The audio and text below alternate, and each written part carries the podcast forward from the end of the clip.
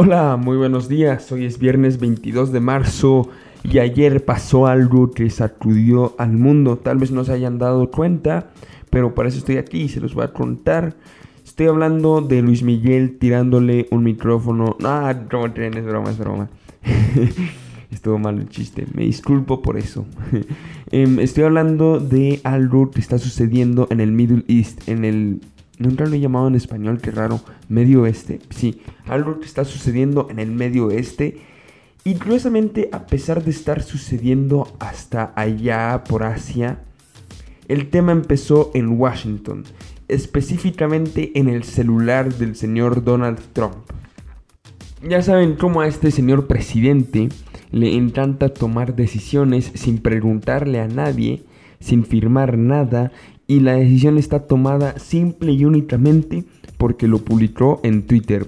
¡Pibi! Así suena el pajarito de Twitter. Em, ayer el señor Donald Trump decidió subir a Twitter este mensaje. Déjenme se los busco para traducírselo. Decidió subir... Em, aquí está. Después de 52 años es el momento para que Estados Unidos reconozca plenamente la autoridad de Israel sobre los altos del Golán, circunstancia estratégicamente crítica y de enorme importancia para la seguridad del Estado de Israel y la estabilidad regional. Bueno, aquí todos nos estamos preguntando, hey, pero ¿qué son los altos del Golán? Bueno, déjenme les cuento, es un territorio que está ubicado entre varios países, está ubicado entre Siria, Jordania, Líbano e Israel, obviamente. es un área de unos 1800 kilómetros cuadrados y la gran parte de, estos, de este territorio, 1200 kilómetros cuadrados para ser específico, está bajo ocupación militar de Israel. Sí, esto, según la ONU, es muy diferente a un control pues político, un control soberano. No están siendo parte de Israel, están bajo ocupación militar de Israel. Bueno, pero ¿por qué es tan diferente esta, por qué es tan importante esta diferencia entre estar bajo control político y estar bajo una ocupación militar? ¿Por qué, ¿Por qué es tan diferente, Ale? Bueno, es que según una, resolución aprobada por la ONU en 1967, específicamente la resolución número 242 de las Naciones Unidas, dice que un territorio no se puede adquirir mediante la guerra, porque todos los estados tienen derecho a vivir en paz. Este, esta resolución básicamente dice, no puedes anexarte un territorio si lo ganaste durante una guerra.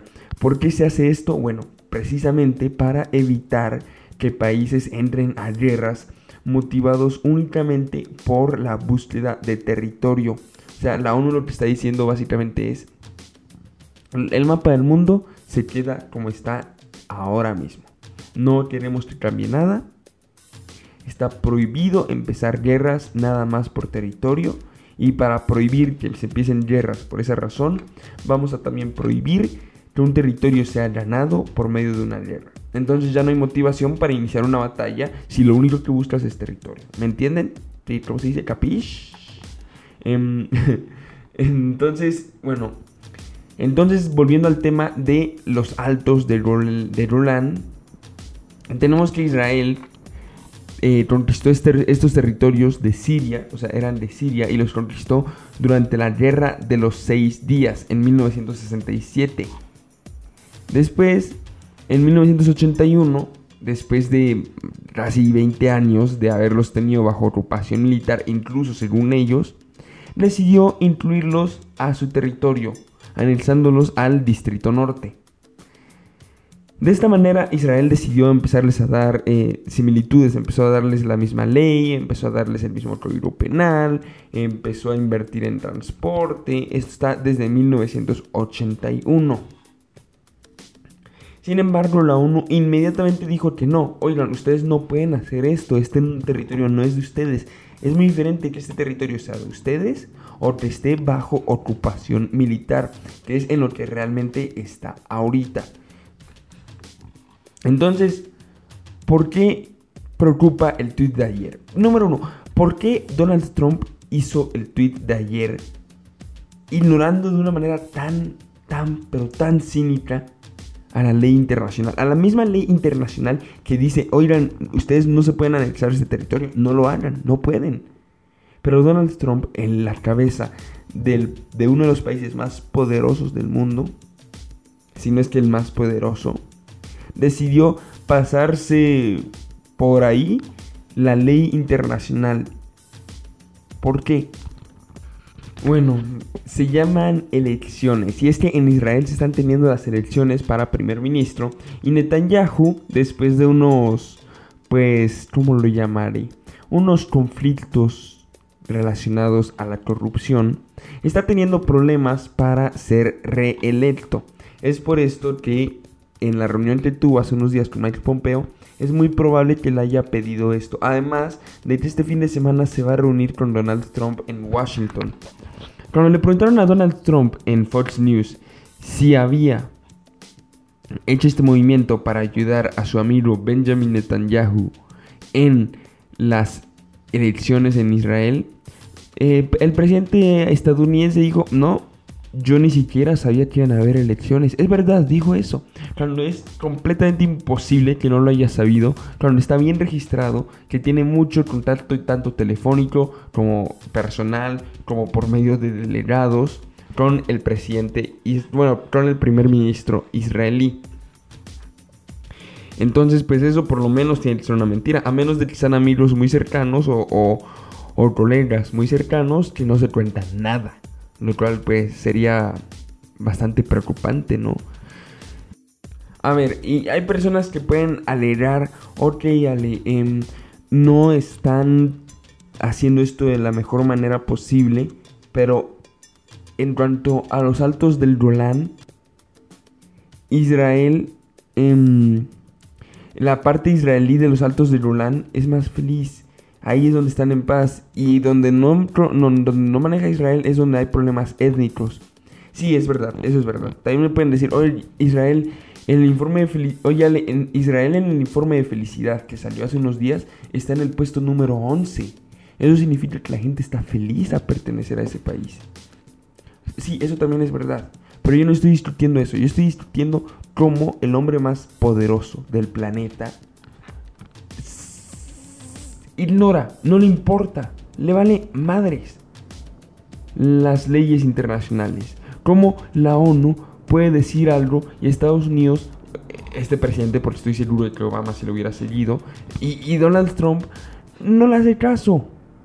¿Para qué existe la ONU si no vamos a estar haciéndoles caso? Y esto, pues preocupantemente, hace que se vuelva de nuevo todo el planeta un free for all, un todos contra todos un espacio donde no hay reglas y todos pueden hacer lo que les hinche la regalada gana, donde tenemos a países bully. A ver, el mundo es como un patio de colegio, ¿ok? Tenemos al bully, que en este caso podrían ser China, Rusia, Estados Unidos.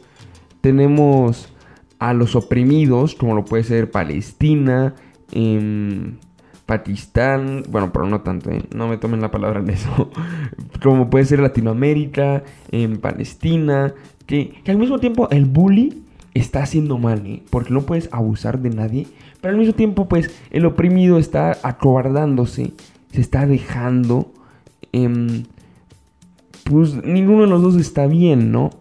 Pero para eso está la ONU, la ONU podría ser, yo te sé, como la maestra del patio de colegio, llega a tratar de imponer algo de orden entre todas estas entre toda esta mezclanza de, de, de civilizaciones, de países.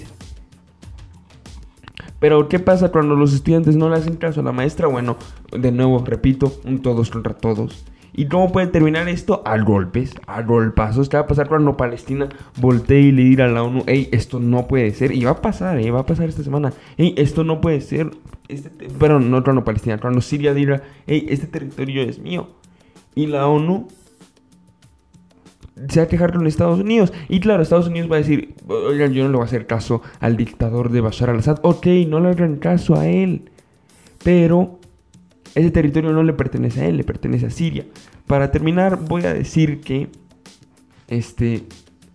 Para terminar, voy a decir que el hecho de que yo sea alguien que tiene como cinco personas escuchándolo en este momento, si es un día con buena suerte, y que Trump sea el hombre más poderoso de la Tierra, no hace que este odioso y supremacista presidente tenga más razón.